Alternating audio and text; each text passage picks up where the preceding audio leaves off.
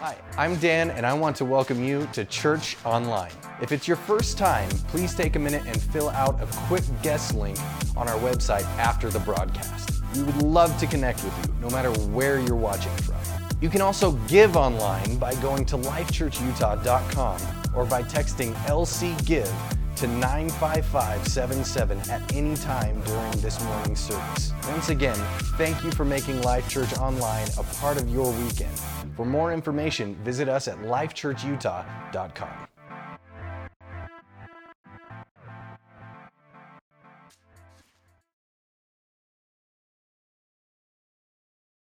So we are so glad that you're here. And it is April's Fool's Day. And, and so I will just say if anybody tries to do something that seems a little out of whack or strange to you, be careful. They, they may be pulling one on you. You know, um, I, I will tell you that I'm kind of a gullible guy. I've been fooled a few times. How many of you had some April Fool's jo- jokes pulled on you? You're embarrassed about it now, you know? Um, and, and, and the reason I'm kind of a gullible person, the reason that, that happens is because basically I'm kind of a trusting person. I, I have all my life kind of believed that what people said to me was probably the truth. And I believed them. Now, if you're that kind of person, you can, you can get fooled very easily because you tend to believe what people are saying to you. Now, as I've gotten older, I will tell you, I don't believe as much as I used to because I've learned. But I, I will say this not everything you hear is the truth. And you need to be careful what you believe because you can get taken if you think, and it can cost you a lot, especially financially. Um, I was reading, you know, that uh, in, the, in the world of social media and internet and everything, there are some crazy things that are presented on there as being true, right? And, and they're not. Some of you maybe didn't know that. Not everything on the internet is true. So you, you may want to be cautious about that. For example, I read about uh, a few years ago that somebody came up with the idea and they started promoting it on the internet that you could actually charge your iPod with an onion. How many of you heard that? Well, you're more discerning. Uh, you, could, you could stick your, your iPod in, or an iPhone in today's world, and, and charge your, your iPod with an onion. Now, it, the truth is, you also had to have a glass of Gatorade, Gatorade to pull this off, and I'm not sure what the Gatorade did to make it all happen and everything. But you know, thousands and thousands of people believe that, and they put their iPod, their iPhone in a in an onion, expecting it to charge up, but it didn't work. Of course, it was a hoax. Of course, the Loch Ness Monster would rank right up there as being one of the great hoax of all time, and that one doesn't die. It just keeps resurfacing over and over again, doesn't it? Then I read about this guy in England who told people um, that he found the corpse of a fairy. That's right, he found the corpse of a fairy and he took a picture of it and he posted it on eBay and put it up for sale. And it looked so realistic. I, I, I saw the picture of it. It looked so realistic until we found out that he was an artist in clay. And he had actually made this thing, but he did such a good job. It looked so realistic. Now, I don't know if anybody was foolish enough to actually buy that thing off of eBay, but what I do know is that he admitted to it being a hoax, and yet, even after he admitted it was a hoax, he had people writing to him, emailing him, saying, You better get it back in its grave, or you're going to bear the consequences. You're going to pay the consequences for this. Now, here's one hoax that I wish was true. Some of you will know this one. It was the hoax that billionaire Bill Gates was giving money away. Any of you ever hear about that one? Yeah, all you have to do is send in your information. He'd be happy to send you some money. Wow. And I feel like he figured he could afford it. So, sure, this is probably a real one, but it, it, it wasn't. And I've never gotten a penny from him. I'm still waiting. I keep writing, writing, why haven't I heard from you? You know, where, where are you, Bill? There are a lot of people who want to fool you from time to time in life for various reasons, for fun or maybe for financial gain, whatever it might be. But I want to tell you about one thing that I know to be true that is no April Fool's joke. It's the resurrection of Jesus Christ. How do I know that Jesus is alive? Say, how can you possibly know? I'm going to tell you how I know. It's by all the people that have accepted him into their life and the transformation that has happened in their lives. He has made everything new to them. The change, the healing, the transformation that has happened to them because Jesus is alive. I'm not talking about religion. I'm not talking about people who joined a church. I'm talking about people who made Christ Savior and Lord of their lives. If the resurrection teaches us anything, it teaches us that God is able to take the worst of circumstances and turn them around into the greatest of miracles. And that's just as true today as it was 2,000 years ago when he rose from the dead. I cannot imagine in my mind how devastated the disciples must have been when they saw their Savior hanging on that cross, breathing his last. Not only did those disciples love him passionately, but they believed in him as the promised Messiah, as a political Messiah, as one who would free them from their oppression. I say political Messiah because the early disciples did not fully understand that Jesus had come to free them spiritually. They were not looking for a spiritual deliverer. They were looking for a political deliverer, someone who would free them from Roman rule and oppression. And then to have the one they believed in hanging on a cross, beaten to within an inch of his life, in front of their eyes, dying. I can't imagine how devastated they would have been in their spirits. I, can you imagine how they would have felt that day? It would have seemed to them as though everything that they had believed, everything they had banked on, everything they had trusted uh, their, their, their future to was nothing more than a big hoax, was nothing more than some kind of joke. But if God is anything, he is the master at turning impossible situations into incredible miracles for good. The Gospel of Matthew tells us what happened that day. Early on Sunday morning, as the new day was dawning, Mary Magdalene and the other Mary went out to the tomb. They were going out, as was custom, to anoint Jesus' dead body with perfume and with spices. That was a Jewish custom of the day. Suddenly, verse 2, there was a great earthquake, and an angel of the Lord came down from heaven and rolled aside the stone, and he sat on it. Now, I want you to know he didn't roll the stone aside so Jesus could get out. Jesus was already gone. When he rolled that stone away, those, the peering eyes of those two ladies looked into an empty tomb because Jesus had already been risen from the dead. He rolled the stone away so that they could see that he's not here anymore. He is alive. He is risen. So, what they saw instead of a dead body were grave clothes, the very ones that Jesus had been buried in. They were still wrapped in the shape of his body. Jesus had simply passed right through them and left them behind as evidence that he was alive. They were laying there kind of like a like an empty cocoon. Even the napkin that had covered his face was folded carefully and in place by itself. Now, going back to Matthew 28, his face, verse 3, the angel's face we're talking about here, shone like lightning, and his clothing was brilliant white. The guards shook with fear when they saw him and fell into a dead faint. Then the angel spoke to the women. Don't be frightened, he said. I know you are looking for Jesus who was crucified, but he isn't here. For he has come back to life again, just as he said he would.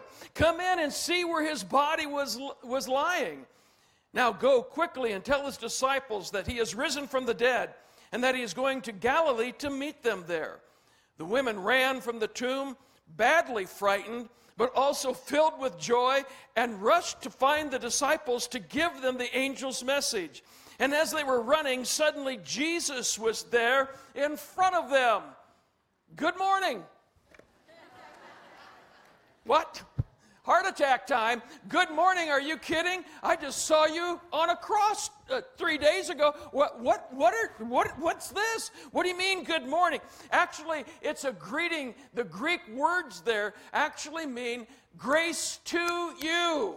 What Jesus was saying to them was, I know what you're going through. I know the confusion you're facing, but I have grace for you today to strengthen you, to give you power to overcome and to not be defeated. And folks, I want to tell you this Easter Sunday that Jesus Christ is saying grace to you today. Whatever you're facing, He's got the answer for your life because He's alive.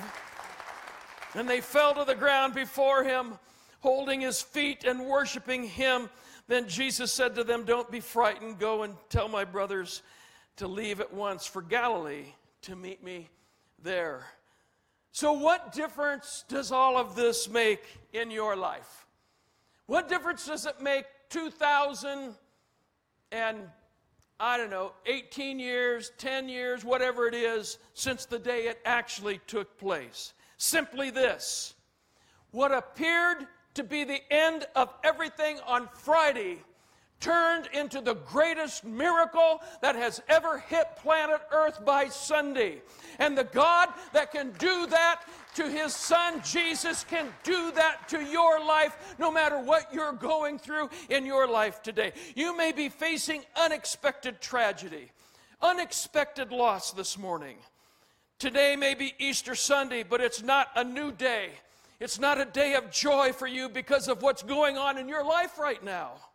Maybe you painted a, a, smile on your face, but the reality is you're facing the most difficult season your life has ever known. It may be something in your family, a, a looming divorce, or a divorce that's already taken place, a rebellious child or rebellious children. Maybe there's abuse going on. Maybe the death of a loved one, deep depression, perhaps financial collapse that you're facing. So many things hit us hard in life, and they try to knock the wind out of the sail of our hope and of our joy. Or maybe it's your health. I want you to know something that there is a God who loves you so much, He made a way for you to face those issues in life and know that you still have a future and a hope because Jesus is alive. Because if God could raise his own son from the tomb, he can raise new life and put hope within your life that your future is not lost, but it's in his hands and he has you firmly under control. I want to show you a picture this morning. This little girl, her name is Ruth. She is a part of our Spanish outreach ministry, which meets on Sunday afternoons at 1 o'clock. It's called Iglesia Vida. And she and her family are a part of that congregation. They're a part of us, but they meet in the Spanish church. We found out about a month or six weeks ago that little Ruth had a cancerous brain tumor. The prognosis was very, very bad. The doctors went in and they did surgery. A couple of times, complications arose. But this church and its prayer team hit their knees and started seeking the face of God. And this past week, the doctor said, We can't figure it out, but something has happened. This tumor is benign. She's cancer free today because of the power of the living Jesus that is alive today. The resurrection is God telling us that nothing is impossible with our God. So, what makes the difference? It's because Jesus is alive. He's just as alive today as he was when he walked out of that tomb 2,000 years ago, reanimated by the power of the Holy Spirit. His resurrection was God's seal of approval upon his death on the cross that he paid the price, and God accepted that price for your sin and for mine. And now, because He lives, all of life has new possibilities, and the future is secure. And that, folks, is no joke. That is no joke. But here's what you've got to understand if the resurrection is going to mean anything to you, it must become personal to you. This is not about just attending a church. This is about encountering the living Christ. That's what's got to happen. When Jesus rose from the dead, he met those women we read about personally. He told them to go tell the disciples to meet him in Galilee. He wanted to meet with them personally. In fact, the Apostle Paul tells us how Jesus engaged absolutely hundreds of people personally before he went back to heaven. In 1 Corinthians chapter 15, Paul wrote, I passed on to you right from the first what had been told to me that Christ died for our sins, just as the scripture said he would, and that he was buried, and that three days afterwards he arose from the grave just as the prophets had foretold. I want you to know this wasn't an obscure event. This was prophesied hundreds of years before it ever happened that Jesus, the Messiah, would die a sinner's death and be raised to new life by the power of his Father. Then Paul goes on to tell us who saw, or the rest, uh, tell us who saw the resurrected Lord. Verse 5 He has been seen by Peter and later by the rest of the twelve. After that, he was seen by more than 500 Christian brothers at one time, most of whom are still alive, though some have, have died by now. Then James saw him, and later all the apostles. Last of all, I saw him too, long after the others. Jesus has always made himself known to individuals. He's not just made himself known to spiritual superstars, to the select, to, to the special. He makes himself known to everyone who wants to receive him. The Christian faith has never been about religion. Religion is not all bad, but much of it is because it's man made rules. It's man made attempts to get to God. But mostly, religion cannot change your heart.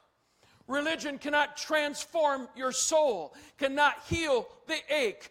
You can do all of the religious deeds that you want and still know that things are not right between you and God. You're still, you've still got the ache inside. You've still got the pain. You've still got the guilt and the burden. What you need is a personal encounter with a living Jesus. That's what Peter had. That's what Paul and Mary had. That's what the disciples and over 500 other brothers and sisters had. They had a personal encounter with the living Christ. If you don't have that, you don't have what it takes to change your life and bring miracles to bear upon your circumstances.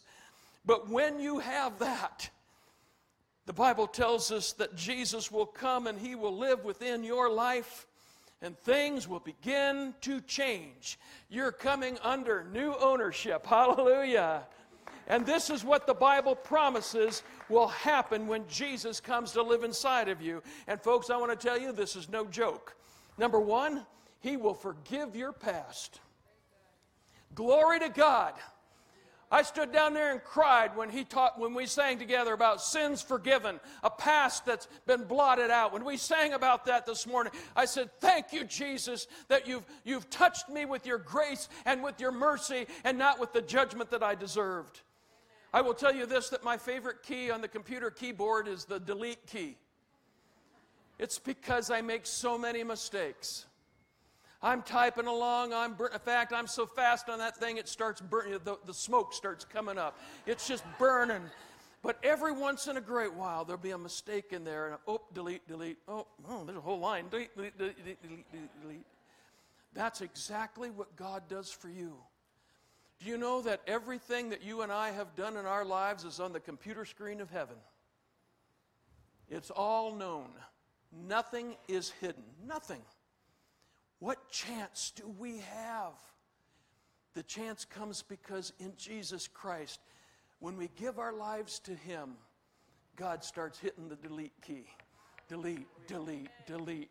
Until He looks at the screen and there's nothing there. It's just as if you had never sinned even one time in your life. Give the Lord praise this morning. He forgives your past.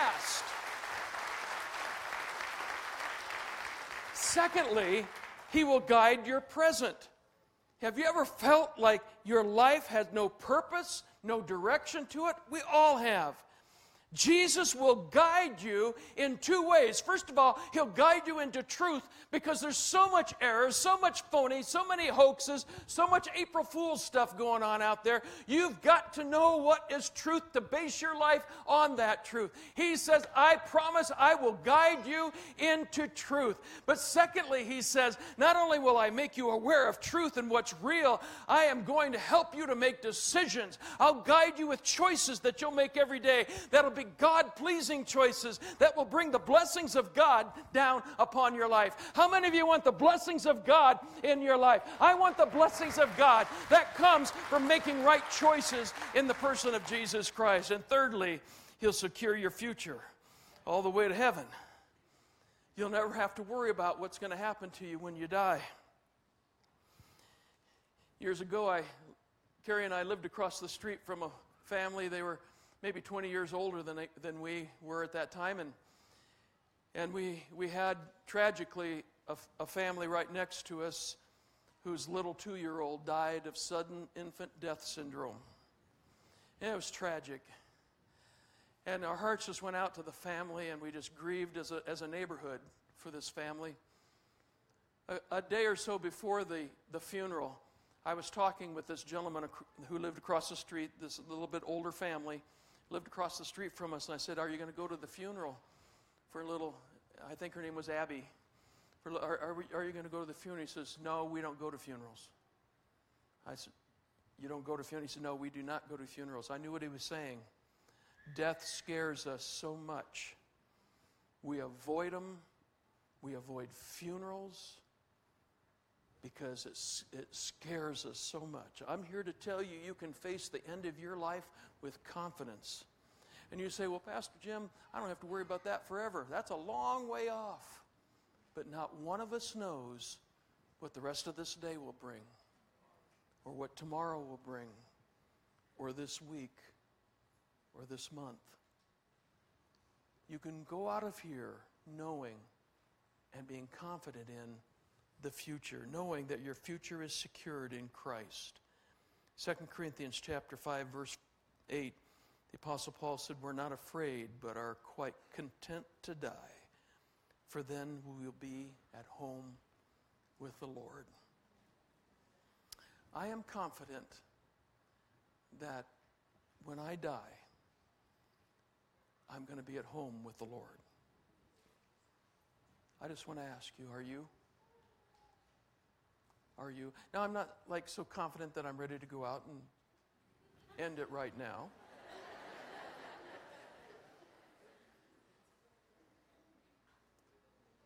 I'm here to do what God wants me to do as long as He gives me life. But one of these days, you're going to hear that Pastor Jim is gone, that Pastor Jim has died. I want to I want to just mention something that I heard Billy Graham. You remember Billy Graham? He died back in February, 99 years of age. What a incredible guy. Uh, I want to just repeat something that he said. He said, One of these days you're going to hear that Billy Graham has died, but don't you believe it. I will be more alive right then than I have ever, ever been. That's because of Jesus. That's because of Jesus.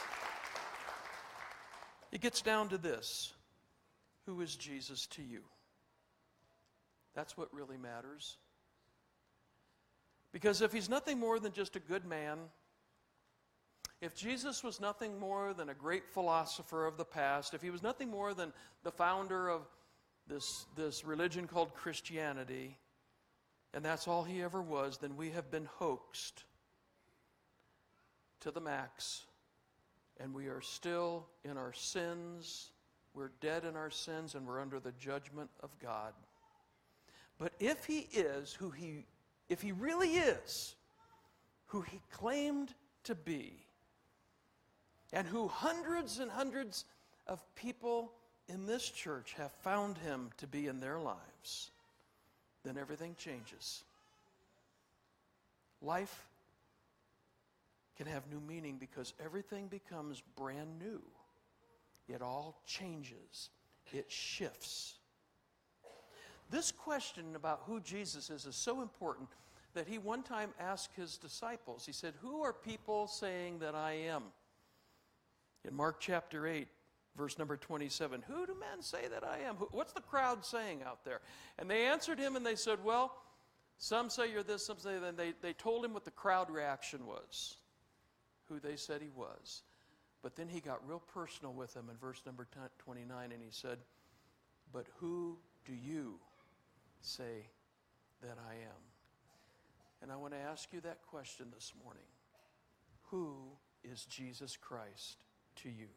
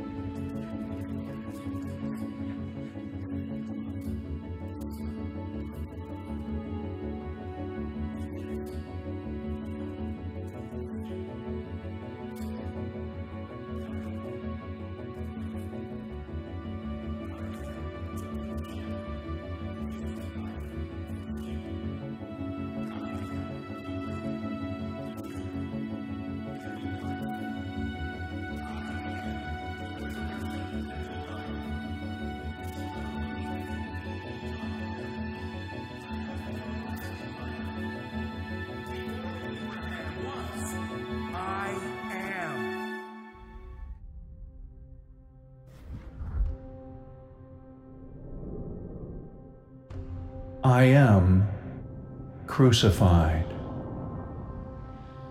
I am buried. I am alive.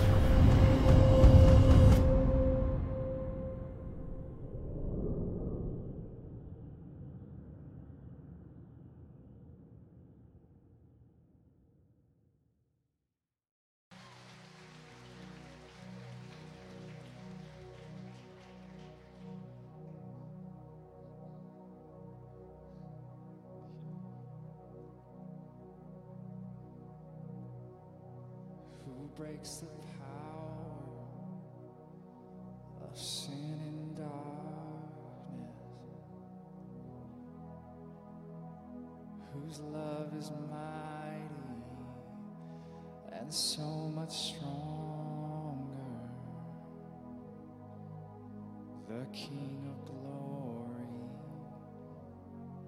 the King above all kings,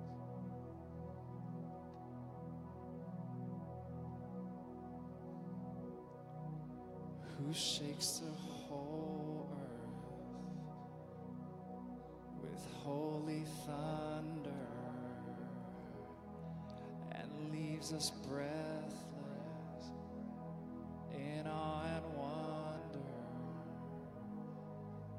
King of glory, the King above all kings.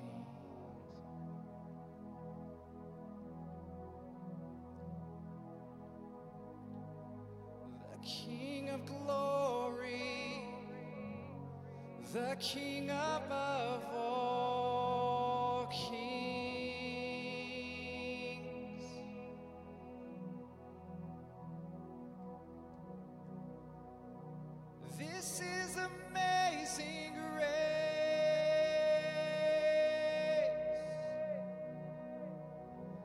This is unfailing love. That you